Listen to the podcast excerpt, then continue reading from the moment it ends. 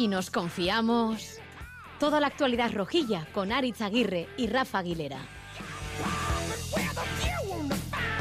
Abrimos un espacio especial en vísperas de la Asamblea General de Socios Compromisarios del Club Atlético Sasuna, precisamente para preparar bien la Asamblea, para que en una cita tan importante, donde se explican y debaten las cuentas del club, la socia o el socio compromisario que va a ir tenga un elemento más de análisis complementario y preparatorio para la Asamblea, pero sobre todo para que toda la masa social de Osasuna que esté interesada en la Asamblea o preocupada o inquieta por la situación económica del club, pues tenga un contenido más, un elemento más para construir su opinión que deberá estar formada por diferentes inputs de muchas fuentes. Pues bueno, esta es una más. Esperamos que rigurosa, con gente que sabe de números, de gestión, de fútbol y de Osasuna.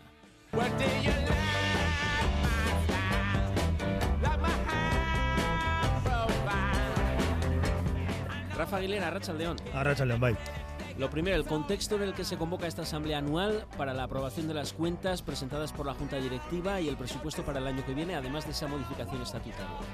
El contexto, eh, al menos eh, el que hace referencia a los números, eh, hay que ajustarlo a un rendimiento creciente de- del equipo. Esto viene de atrás, con un- una pata deportiva de- del club que viene entregando y cumpliendo los objetivos, incluso superando las expectativas. Podríamos cifrar esas expectativas en el límite salarial que ha tenido a su disposición Braulio Vázquez y eh, Diego Barrasete para gestionar esa pata deportiva. Eh, ese límite salarial ha sido claramente superado en la clasificación por el resultado, insisto, entregado por, el equipo y, la culminación de esa trayectoria de las últimas temporadas eh, es lo que sucedió la pasada campaña con, con ese séptimo puesto y la final de, de la Copa del Rey. El contexto también es el de un club que desde la pandemia, desde el COVID, no ha sido capaz de con sus ingresos cubrir todos sus gastos. Eso también tiene lógicamente impacto en los números que va a presentar la junta directiva y se traduce en el incremento de esa deuda. Me da igual si la deuda es bruta o, o neta. Y hay una tercera variable que habría que contemplar en ese contexto, que es la financiación externa a la que ha tenido que recurrir Osasuna en este, en este periodo. Financiación extraordinaria, por ejemplo, para cometer incorporaciones como la de ante Budimir a través de un fondo de inversión o vía CVC. Eh, CVC que también tiene un impacto en los números que se presentan eh, esta temporada. Un tipo de interés ahora sí existe, después de una demanda de, de entre otros, el Real Madrid. Lo cierto es que eh, eh, CVC no sale gratis, no salía gratis al principio, eh, había que entregar a cambio esos derechos de televisión y cuando Osasuna hace un análisis de, de dónde está el origen de las pérdidas que, que presenta, habla de los derechos de televisión y además hay que añadirle el costo que tiene desde hace pues un año y pico después de, de esa demanda judicial, el 1,5%. Pues en eso nos vamos a centrar, sobre todo y exclusivamente en el tema económico. Vamos a ir desgranando ese contexto que nos dibujaba Rafa Aguilera y vamos a ir a los datos, a las partidas concretas, sobre todo al análisis económico.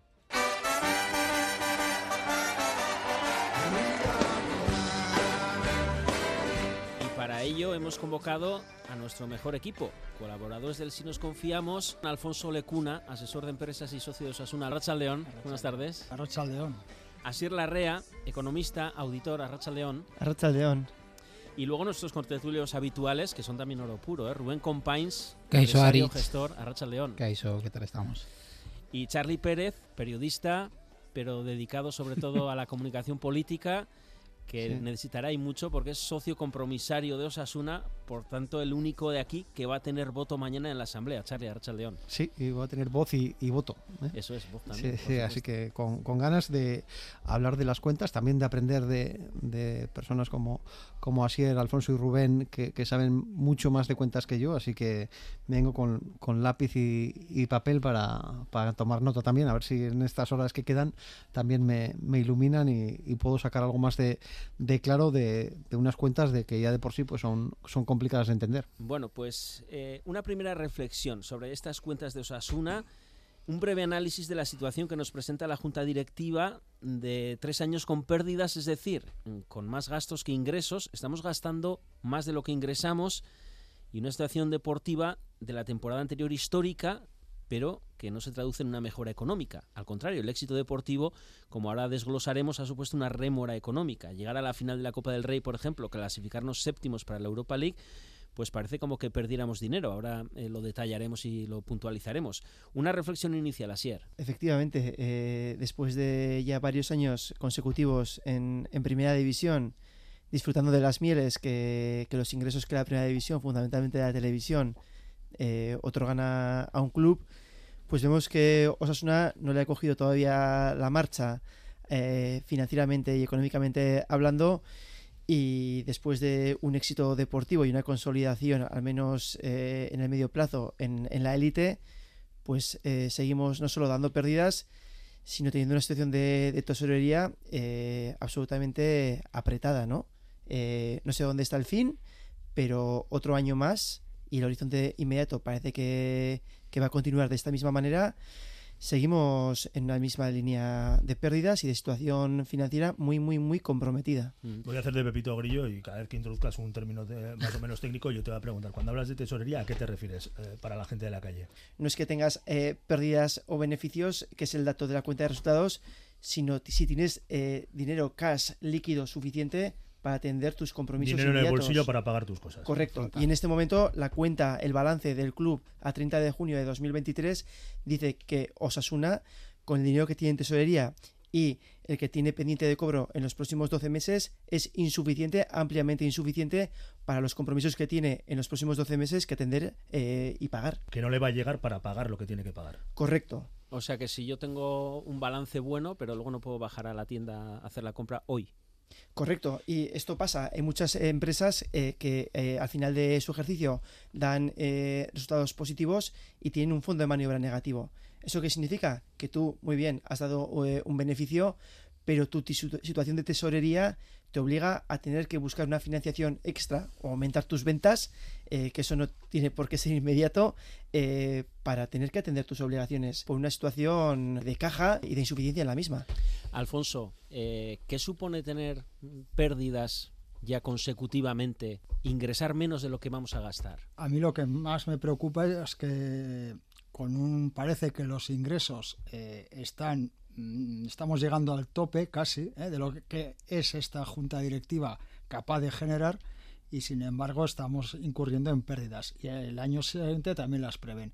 Es decir, que esto motiva que eh, haya un déficit estructural. Si encima vamos a cuentas de resultados negativas, esto va deteriorando la tesorería, no genera lo suficiente. Si además vamos lastrados, como dice ayer, en 29 millones de fondo ahora negativo, pues hombre, a mí se me ocurre, como financiero, que no sé qué papeleta va a tener, es pasar parte de esa deuda corto a largo, ¿no? A través del fondo CVC y lo que queda pendiente. Pero creo que son 12 millones. No tenemos posibilidad de préstamos hipotecarios que nos darían vida a largo plazo. En fin, lo veo complicado. Bueno, eh, me está pidiendo mucha gente la palabra. Vamos por partes. Rubén Compains, eh, una deuda de 61 millones de euros y un lastre de pérdidas en los ejercicios. Sí, y sobre todo, pues bueno, por añadir un matiz más a lo que tanto Asier como Alfonso están comentando en este momento, es eh, la capacidad del club. Quiere decir, el informe que nos han presentado desde el club, además de las cuentas, se ve que, como bien ha explicado Rafa antes, eh, desde obviamente desde el COVID el club va perdiendo dinero conforme más tiempo pasa, pero es que encima eh, parece ser que las pérdidas van atacadas a la incapacidad de saber generar. Quiere decir, el activo del club en este momento están siendo de alguna manera los jugadores, que para que la gente igual no se entienda serían los empleados de una empresa, y, y tu producto en, una empresa sería generar algo para poder vender y ganar dinero. En el caso de Osasuna es jugar a fútbol bien y hacerlo bien. Y conforme mejor lo están haciendo, más les está lastrando y menos capacidad hay de generar ingresos. Por lo tanto, estamos en una situación entre que eh, no somos capaces de generar ingresos con nuestro producto, que es jugar bien a fútbol. No somos capaces de generar ingresos adicionales con la explotación del estadio, que en su día se nos vendió, que iba a generar eh, con un plan estratégico, que tampoco nunca lo hemos visto nadie, que iba a generar unas, unas subidas eh, espectaculares en, en los ingresos propios y demás, Claro, si tú al final no eres capaz de generar ni con lo que produces, ni con tus activos, como pueden ser tus jugadores o tu propio estadio, pues al final es cuestión de tiempo. Lo que tú debes más lo que eres capaz de ingresar, te quedas a menos 19. Quiere decir, para que Rafa, eh, lo que ha dicho Rafa, para que lo entienda todo el mundo, es que por mucho que salario que sigan ingresando, no va a dar para pagar la cuenta final de mes. Por lo tanto, vamos a ir a negativo, ¿no? Más ingresos, porque eh, esa es la clave. O sea, eh, de hecho, si no me equivoco, los números que ha presentado el club a, las socias y a los socios habla de un incremento de, los, ingresos, pero esos ingresos no cubren los gastos. E incluso un 10% más. la propia memoria facilitada a los socios, y eso seguramente luego nos lo contará Charlie, incluye una recomendación, que es, que es curioso, pero la memoria incluye una recomendación a sí mismo, el club se recomienda a sí mismo contener los gastos. Bueno, eh, si el, club ya ha sido capaz de identificar que debe contener los gastos porque no es capaz de cubrirlos con sus eh, ingresos, sabemos dónde está al menos una parte del problema. También lo recomienda la Comisión de Control en el informe que os hizo llegar ayer, ¿no? El club, eh, Charlie, controlar el gasto fijo, decía, y, a ver cómo se pueden conseguir ingresos. Claro, es fácil apuntarlo, luego hacerlo. Sí, hay eh, a mí me llama la atención del informe que hasta ahora, tanto el de Loyola como el de la Comisión de Control Económico, en los últimos años ha estado eh, alertando sobre la falta de liquidez del club, ¿no? que había que se podía producir cierta, tensión de, tesorería, ¿no? cuestión que, que, en los dos informes que, hay en estas cuentas desaparece y a mí es una cuestión que, me ha llamado la atención eh, y que mañana pues preguntaré, ¿no? A ver a, a, qué se debe. A todo que sí.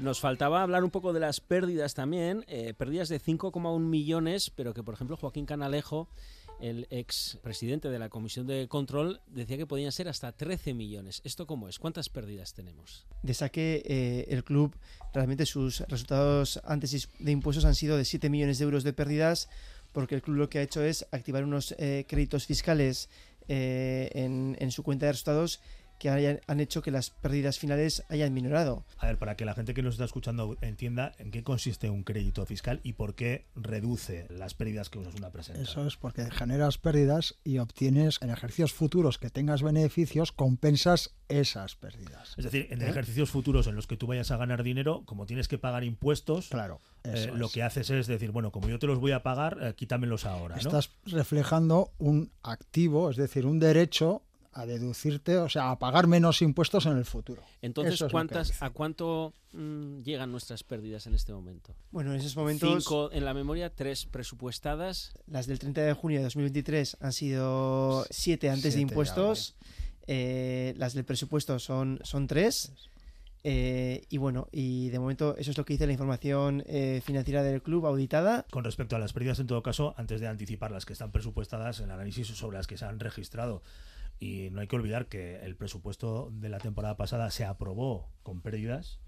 En la auditoría y en el control que se hizo a, media temporada, eh, esas pérdidas presupuestadas se multiplicaron por dos y al final esas pérdidas después de impuestos se han multiplicado casi por cuatro. Esa cosa tan relativamente llamativa como el hecho de que un buen rendimiento deportivo haya supuesto un mal ejercicio económico. ¿no? Llama la atención que una de las razones que apunta el club para ese aumento del gasto es tener que haber eh, pagado las primas a los jugadores por los éxitos deportivos, que ascienden a 3,7 millones. 2,7 para pagar a los jugadores y sus agentes que cobran comisión añadida serían un millón más y luego aparte un millón al personal no deportivo, en total 3,7. Pero, pero, es que hay otras muchas partidas, o sea, es decir, eh, poner el foco en una sola no tiene ningún sentido, o sea, también han aumentado otras partidas como servicios exteriores o yo qué sé, o sea, es que, es que eso a mí me parece, yo cuando es un poco paradójico decir, joder, eh, pensábamos que cuanto más íbamos a llegar en la clasificación en los campeonatos, mejor nos iba a ir y resulta que si tenemos que pagar más a los jugadores, mm, ahí ese párrafo de, la memoria es muy llamativo. Eh, ya, pero en ese sentido, em, de alguna manera, eh, el, el, club en su memoria sobre la memoria a aprobar, no, aquí hay que separar dos, tipos de documentos. Uno, las cuentas anuales del club, que son las que en la asamblea de socios se van a aprobar eh, y son las que han sido objeto de un informe de auditoría. Y por otro lado, la memoria que el club, por su cuenta y riesgo, presenta, que está hecho bajo el criterio del club. Entonces, en esa memoria del club, eh, cuando habla de, para justificar eh, las pérdidas de este ejercicio, habla del incremento de, las, de los gastos derivados de los éxitos deportivos. Pero yo creo que esa cuenta hay que cerrar el círculo porque también ha habido más ingresos derivados de esos éxitos deportivos. Es decir, eh, no es casual que este año el ingreso por publicidad eh, haya subido hasta 11 millones. Y no es casual porque en el presupuesto de la próxima temporada volvemos a incluso tener menos eh, un presupuesto por publicidad y marketing inferior al, de, al, al real del año pasado. Entonces... Se podía haber previsto que si tienes un éxito deportivo que no esperabas, eso económicamente habría que preverlo de antes. Claro, claro. Sí, sí, claro. Eso es así. Más que nada porque está firmado en los contratos, ¿no, Alfonso? Además, ah, ahí está el, tema. ¿El club se puede permitir eh, quedar esta temporada séptimo y, ganar la Supercopa de España? Digo económicamente, ¿eh? se lo puede permitir. Dices por las primas que hay que pagar claro, después. Claro, ganas un título, supongo que. Yo no sé, esa relación, hablabais, eso, ese aumento de la publicidad, vendrá de ahí el dinero de las entradas de la final de Copa eh, claro, entonces a mí me parece una información para justificar unas pérdidas eh, enfocadas desde el punto de vista del gasto, pero a mí me sigue costando creer que el resultado neto, por ejemplo, derivada de la participación de Osasuna en la final de la Copa del Rey, haya dado pérdidas. Es decir, eh, aquí hay que ver todo en su conjunto. No decir, tengo pérdidas porque he tenido más gastos. Deje menos de un millón de euros de beneficio, pues es muy llamativo. Sí, bueno, es como está configurado ese torneo, posiblemente también. o sea, igual hay torneos que conviene ir y otros el Barça, no. el Madrid llegan, llegan y así hacen dinero, pero, luego llegamos nosotros y perdemos. Bueno, el club y toda la economía social navarra, porque bajar hasta Sevilla eh, creo que nos ha dejado a todos temblando. bueno, ya, eso ya, eso ya, esos son indirectos que ha habido ahí que... De broma tiene ¿Eh? poco, pregúntale no, más de uno. No, no, sí, sí, yo mismo, eh, yo mismo, o sea... pero bueno, bromas aparte, efectivamente los torneos organizados por la federación en comparación, ¿no? Lo estamos viendo eh, ahora mismo con un club eh, vecino como la Real Sociedad, que está cosechando un éxito al menos eh, con los octavos de final de la Champions, el, el dinero que está ingresando por haber avanzado en una mini parte de la competición está siendo brutal. Pues bueno, la Copa del Rey está visto que es la competición de los pobres y ahora veremos cómo termina el tema de la Supercopa de España. o de, los ricos, de, cara... de los ricos, que pueden soportar eso, claro.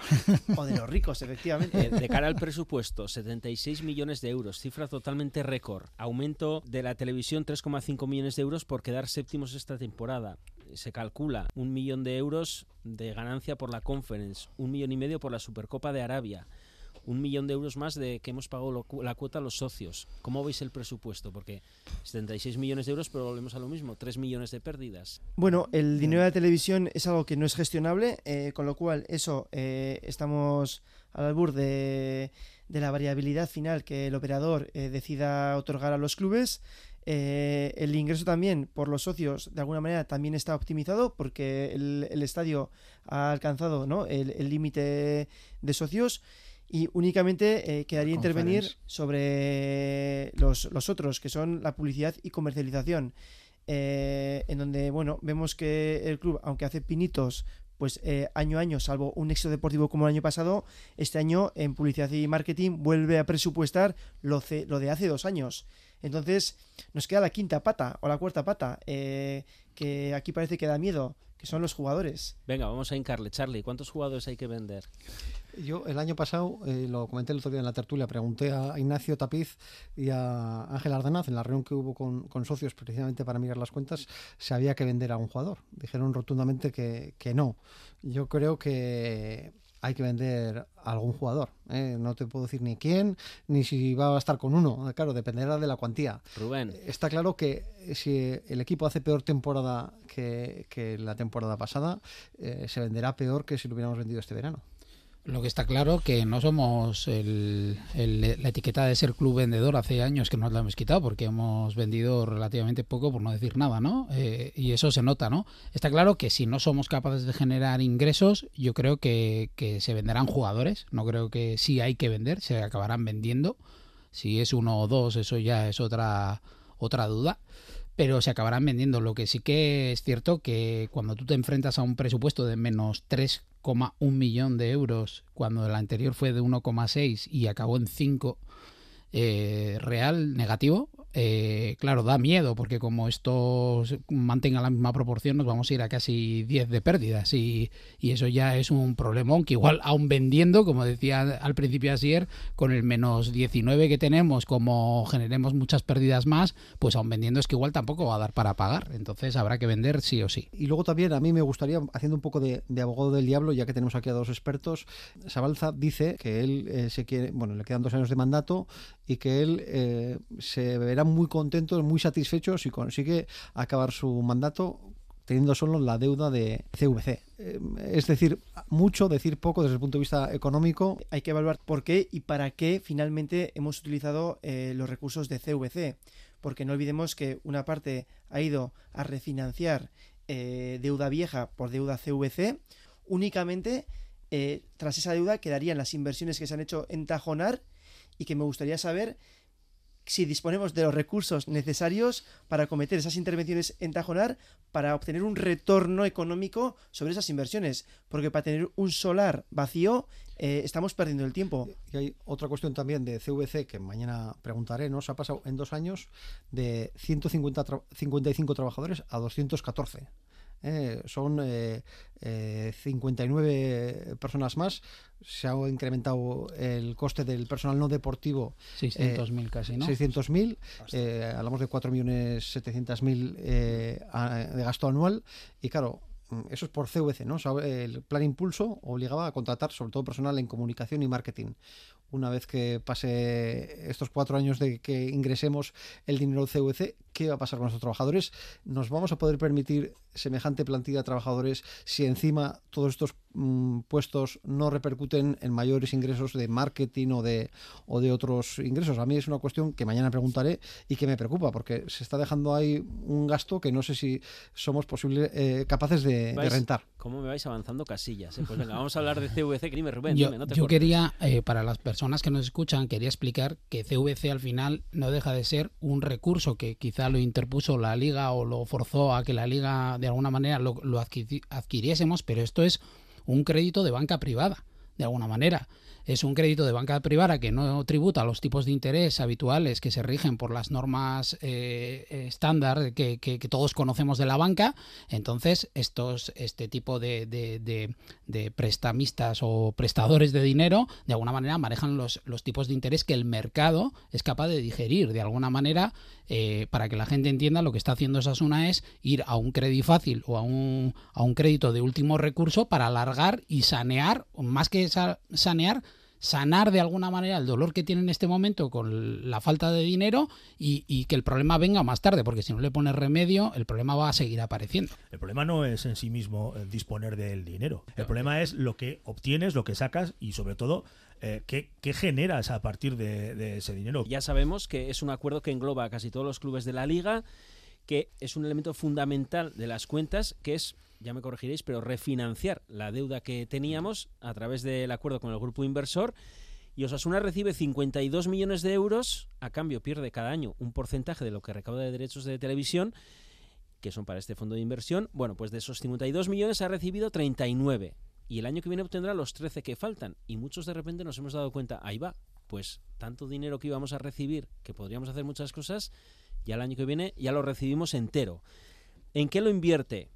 Mm, hablan las cuentas. Por jugadores puede invertir 7,8 millones. Creo que la mayoría ya se han invertido en los fichajes, ya sea para pagar Budimir, está Raúl García de Aro, Moy. Inversiones, compra de terrenos de Tajonar, que hablabais, y el aumento de la plantilla que te lo pide, como con, que decía Rubén eh, o Charlie, la, propia plantilla, La plantilla no deportiva. No deportiva, la plantilla para promoción, redes sociales, empleados del club. Para fines concretos, 4,3 millones viene en el presupuesto. Mm. Eh, de ese fondo, ¿qué hemos eh, aprovechado bien? ¿Qué, podéis, ¿Qué se podría aprovechar más? Eh, ¿Es inaprovechable? No sé, Alfonso. A ver, yo veo que cuando se pide una financiación generalmente mm, e, existe el efecto apalancamiento. Es decir, tú eh, adquieres fondos para devolver eso y más. Es decir, lanzar tu negocio, empresa o lo que fuere. En este caso, Osasuna. Es decir, yo pido tres para generar cinco. Si no, no tiene sentido eh, acudir a fondos ajenos. Eso, de entrada, eso es un principio. Luego ya vienen los, los atropellos, ¿no? Es decir, hay que tengo que apagar fuegos y tal, que es la situación que yo veo que se da.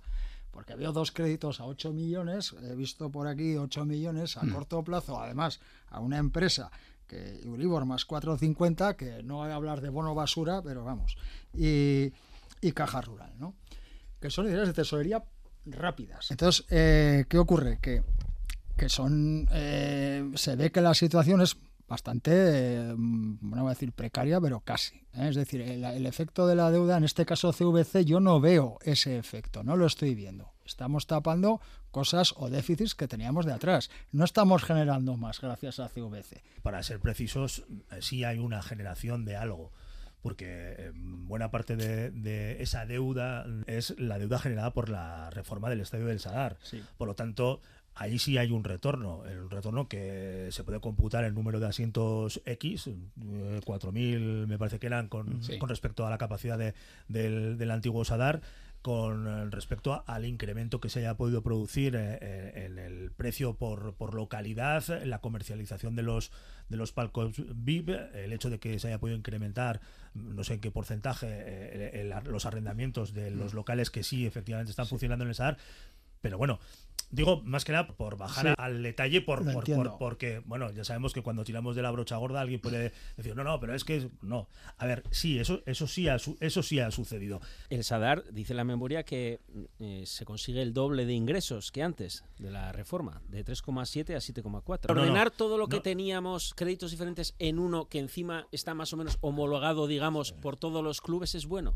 Bueno, eh, cuando tienes una situación de tensión de tesorería, eh, reordenarte es positivo, pero de alguna manera eh, no te puedes quedar ahí, porque si te quedas ahí, en el corto plazo vas a volver eh, a, la misma situación de tensión. Es decir, Osasuna tiene ahora mismo un déficit estructural de ingresos frente a gastos que hace que recurrentemente vaya a tener ese déficit. Entonces, ahora con el CVC lo hemos apañado temporalmente, pero con la situación actual que tiene el club va a volver eh, próximamente. Es decir, con lo del CVC no nos da. ¿Y en qué podíamos invertir o aprovechar ese dinero que todavía nos- no nos lo hemos gastado todo, que hemos recibido? Por ejemplo, se habla de esa inversión en Tajonar, que por ahora no son más que terrenos, eh, pero mm, dice el club, 27% más de inversión, 6,6 millones de euros. Hombre, con lo que con el fondo de maniobra negativo que tenemos y el importe que tenemos pendiente de cobro eh, de, de CVC, con eso ya nos hemos gastado el dinero. Con lo cual, ahora con esos terrenos de Tajonar, hacer qué y cómo. Es decir, no hay dinero para hacer eh, ahora mismo en cuanto a, a- a- a flujo de tesorería, O sea, no hay pues, dinero. Otro agujero en, en todo lo que ha sido la construcción del estadio es que iba a generar unos ingresos extras, más allá del, del, del de la taquilla, que era en locales, en locales comerciales, en la sala 1920 y en el museo. Y bueno, de momento ya vamos para unos cuantos años desde que reinauguramos el, el- la, la remodelación del, estadio del Sadar y no ha habido ningún ingreso extra, ¿no? no más que aquel el, el partido que hubo con entre Argentina y Estonia. Es el único el único ing- ingreso que hemos tenido extra eh, por el nuevo estadio. Entonces, yo creo que hay que el club tiene que darle vueltas a, esta cuestión para intentar atraer este tipo de recursos económicos. Pero vamos a ver, o sea, yo en cuanto al, al estadio, creo que se ha consolidado en los ingresos por, por socios, porque el estadio tiene más capacidad y la receptividad de la masa social ha sido positiva y hemos culminado eh, la capacidad del campo en cuanto al número de socios. En cuanto a publicidad, algo más también eh, hemos obtenido. Eso valora también el- el- la Comisión de Control. No Económico. siendo, no siendo esa, esa, vamos a decir, ocupación de publicidad al 100%, porque el tercer anillo del campo sigue en negro eh, y lleva en negro ya tres años, con lo cual quiere decir que parece que el mercado no ve atractivo poner la publicidad eh, en el campo o el club entiende que los recursos que puede obtener eh, por ese tercer anillo son muy residuales. Y ahora, bueno, pues eh, es muy fácil en un comentario eh, de tertulia decir fuentes alternativas del, de- del- del campo, ¿no? Pues eso te iba a preguntar, a ver cómo sacamos fuentes alternativas. Bueno, pues es que Para ra- eso te he traído. eh, realmente eh, no nos olvidemos que estamos en Pamplona y a mí estos copias pegas de ideas fantásticas pensando que esto es Sunset Boulevard eh, o el Madison Square Garden de Nueva York, pues no, esto es Pamplona. Bueno, está al lado el Navarra Arena, está la UNA. A eso iba precisamente. Eh, tenemos al lado eh, un- una infraestructura como el Navarra Arena, eh, Una gestionado- infraestructura, una infraestructura deportiva. Pública. Del mismo propietario, ¿eh? Sí. No, pero gestionada por una empresa pública eh, especialista eh, o que intenta eh, rentabilizar espacios de ocio colectivo como es el Baluarte o en la Barra Arena y nosotros como Club Atlético Osasuna con los mismos recursos que tiene el club, es decir, sus empleados recurrentes, pensemos, pensamos rentabilizar con ese personal un estadio dedicado al fútbol. Eso es imposible. Es decir, en Navarra tenemos la experiencia de que a través de una sociedad pública como NICDO nos volvemos locos para todos los años poder rentabilizar esos dos espacios y nosotros de Osasuna somos más listos que nadie y pretendemos eh, sacar del campo ese rendimiento. Así es, porque el fútbol atrae más, el museo de Osasuna que se esperaba. El estadio del Sadar, a los efectos de una ciudad, está lejísimos.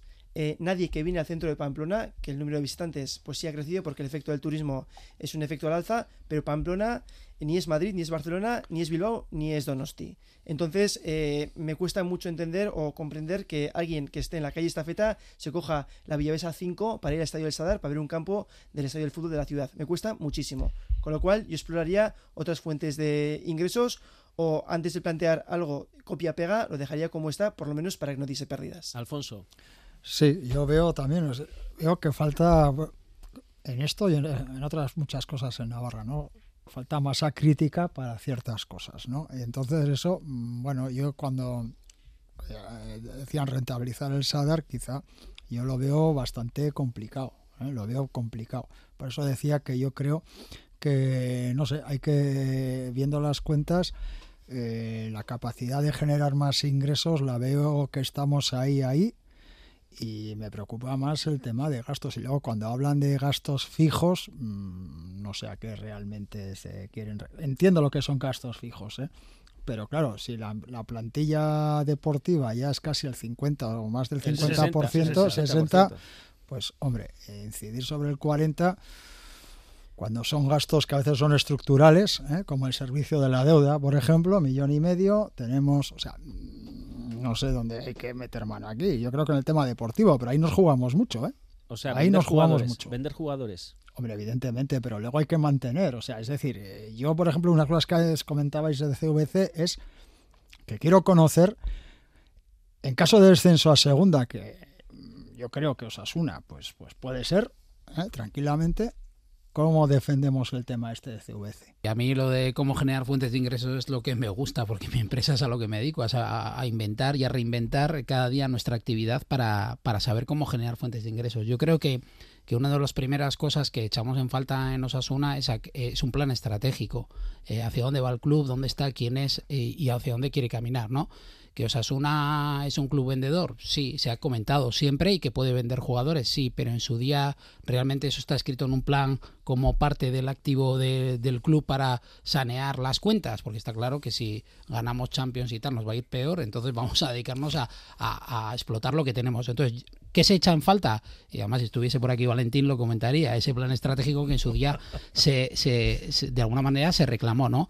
Eh, está claro que el estudio, o sea, perdón, el estadio es un, es un activo súper potente quizá no en una ciudad como Pamplona, porque Asier lo tiene claro y yo también, el turismo está subiendo, de hecho eh, Pamplona tiene problemas de plazas hoteleras, por lo tanto está claro que está eh, subiendo de manera exponencial el, número de visitantes. Lo que sucede es que el atractivo eh, hay que crearlo. Quiere decir, al estadio de Sadar a verlo por fuera, pues la verdad que no va a ir nadie. Y hacer una visita guiada que creo que te cobran no sé si son 22 euros, han dicho, o algo así, pues tampoco creo que eso sea una fuente de ingreso potencial. A mí lo que me sorprende es que Osasuna ha puesto el foco del marketing de alguna manera en las redes sociales. Es que solo y exclusivamente se vende imagen. Se trata de visibilizar la marca del club. Pero es que eso no da dinero. Eso te puede generar un atractivo puntual. Pero si tú vendes, lo que al final te va a generar es eh, vender camisetas, es vender, eh, no sé, eh, locales para que un restaurante, un chef, un Michelin que hay en Navarra, hay muchos restaurantes y la gastronomía es algo potencialmente atractivo en Navarra, alguien se instale en el Sadar para hacer un, no sé, una experiencia completamente distinta. Eso sí te puede generar unos ingresos extras. Es real, Rubén, eso es real. como decía. Eso, eso es creable existe en muchos clubes. El Cádiz, lo hemos comentado en varias tertulias, acaba de contratar a una persona específica para desarrollar las actividades culturales y, y, turísticas, espacios de Cádiz, de la zona, de lo que es el área, con el Cádiz Fútbol Club. Y lo va a contratar el propio Cádiz. Y, el, y el nuevo Mirandilla no está en el centro de Cádiz. Y a veces te tienes que rodear de un equipo que realmente te aporte esa visión distinta.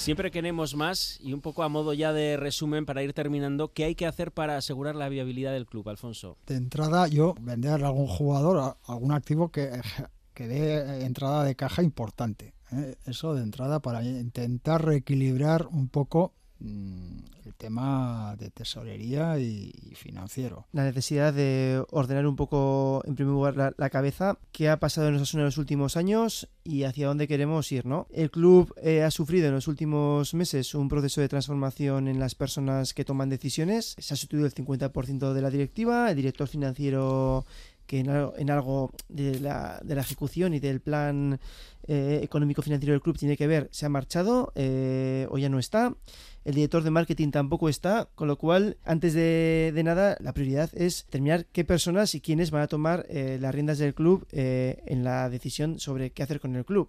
Buscar eh, y valorizar el club en su máxima expresión. Y como ha dicho Alfonso, para mí la venta de jugadores es una baza que hay que acometer. Y Rubén lo ha dicho dos veces, Osasuna es un club vendedor y que hace tiempo que no lo es. Y pero yo voy a añadir un matiz porque me ha, me entrado un tic cada vez que se lo he escuchado, es un mal club vendedor. Porque desde que yo tengo recuerdos asunistas, Osasuna han vendido muy mal a sus jugadores. Y ahora como estamos otra vez de pobres, pues eh, no tengo la esperanza de que seamos un buen vendedor. Si había que haber vendido a un jugador, lo tienes que vender cuando has quedado séptimo, ¿no? No cuando has quedado noveno, décimo o décimo quinto, ¿no?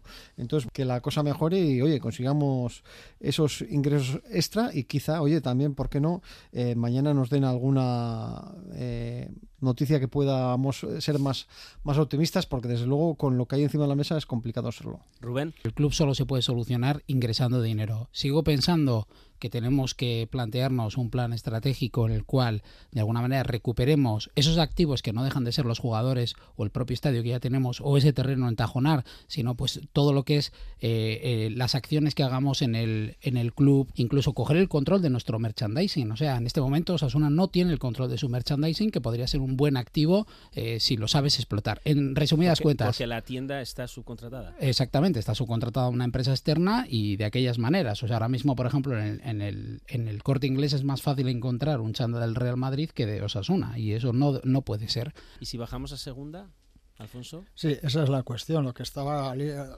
conforme os escuchaba. Claro, Osasuna tiene que pensar que, tiene que ser viable en segunda y no el primer año, sino una perspectiva de cuatro años en segunda que se podrían dar.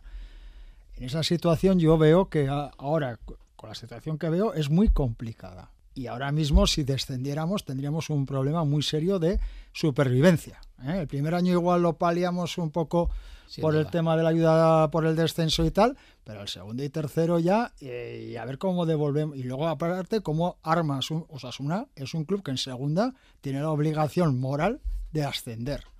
Con lo cual tienes que tener una plantilla competitiva, a su vez devolver todo lo que ha generado todo este, vamos a decir, desastre si descendiéramos a segunda. También se te bajarán los gastos. Sí, pero no tanto porque tenemos primero lo de CVC, ya tenemos un millón y pico que devolver, en principio. Tajonar hay que mantenerlo, que también tiene un coste. Es decir, no es, no, yo no lo veo tan fácil con unos ingresos de 9, 10 millones o 12 millones.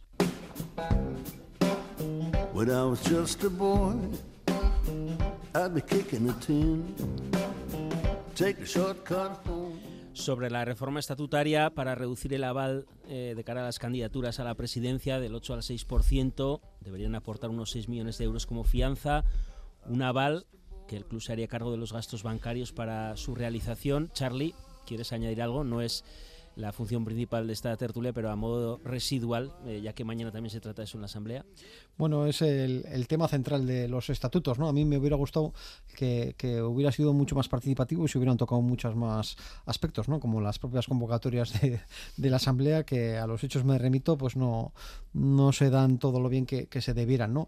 Bueno, eh, en principio yo lo que había entendido que se quería facilitar el que el hecho de que se pudiera presentar eh, gente a la, a la presidencia de, de, Osasuna, no sé hasta qué punto eh, con la nueva modificación se va a permitir o se va a facilitar que haya la posibilidad de que se pueda presentar más, gente, porque aún y todo, pues como, como has dicho, los avales de 6 millones de euros pues son, son mucho, mucho dinero, me parece, para una Navarra en la que nos manejamos en los eh, niveles económicos que, nos manejamos, ¿no? No sé.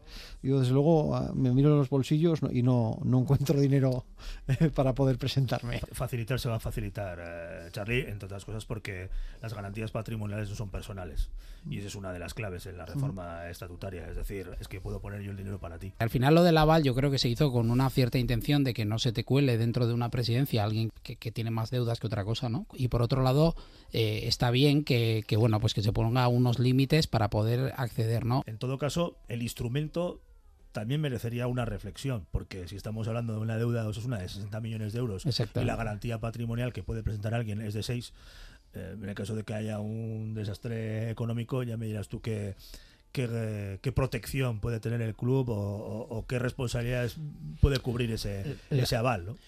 Hasta aquí esta guía, este espacio especial de análisis de las cuentas de Osasuna, con la intención de que haya servido como luz, como un apoyo más a la masa social de Osasuna para reflexionar, para construir esa opinión y hacer ese seguimiento de la Asamblea que es tan importante, pues sirva como elemento de análisis. Venimos de donde venimos, queremos seguir hacia adelante para no volver a esos capítulos oscuros del precipicio de la, de la desaparición, ya nos decían lo que tenemos que hacer eh, ¿En qué situación estamos? Estuvimos al borde de la desaparición, luego de la mano de los gestores actuales eh, hemos llegado a la final de Copa, etcétera, pero ahora vemos que tenemos un bache económico con pérdidas.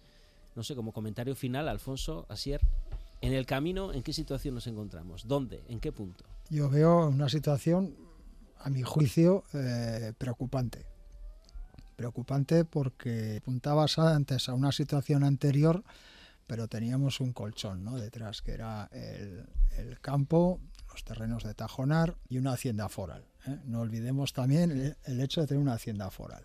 Probablemente ¿eh? el más importante de todos los respaldos.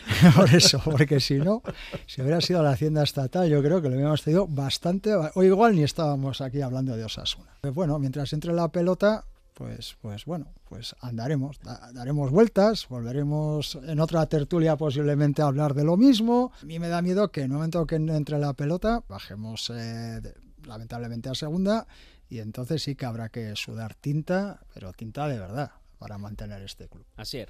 Lo que me genera preocupación es la indefinición hacia dónde va Osasuna. Ahora mismo hay una ausencia de cohesión eh, social porque la representatividad a través de la Junta de Compromisarios eh, no, es tal, pero esa cohesión social eh, también se ha trasladado a la propia Junta Directiva, visto lo sucedido este verano, incluso se ha trasladado eh, a los cuerpos y a los profesionales que trabajan para el club, donde también ha habido una transformación.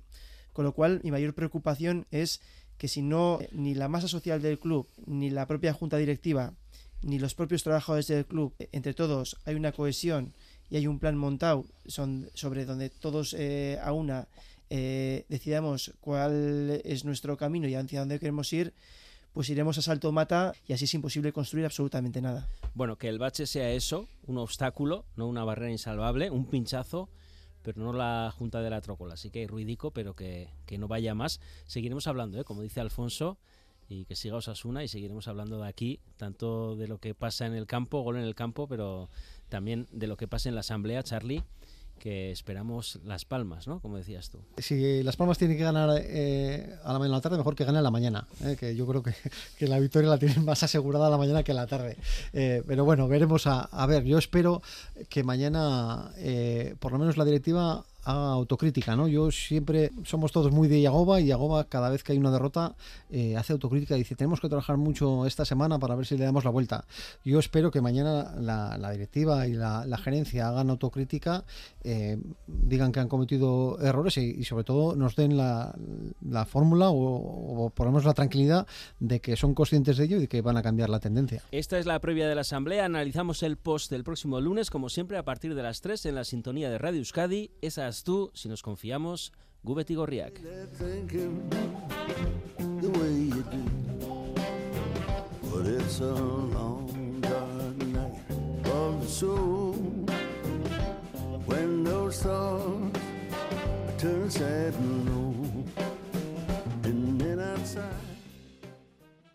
Si nos confiamos, toda la actualidad rojilla en Radio Euskadi.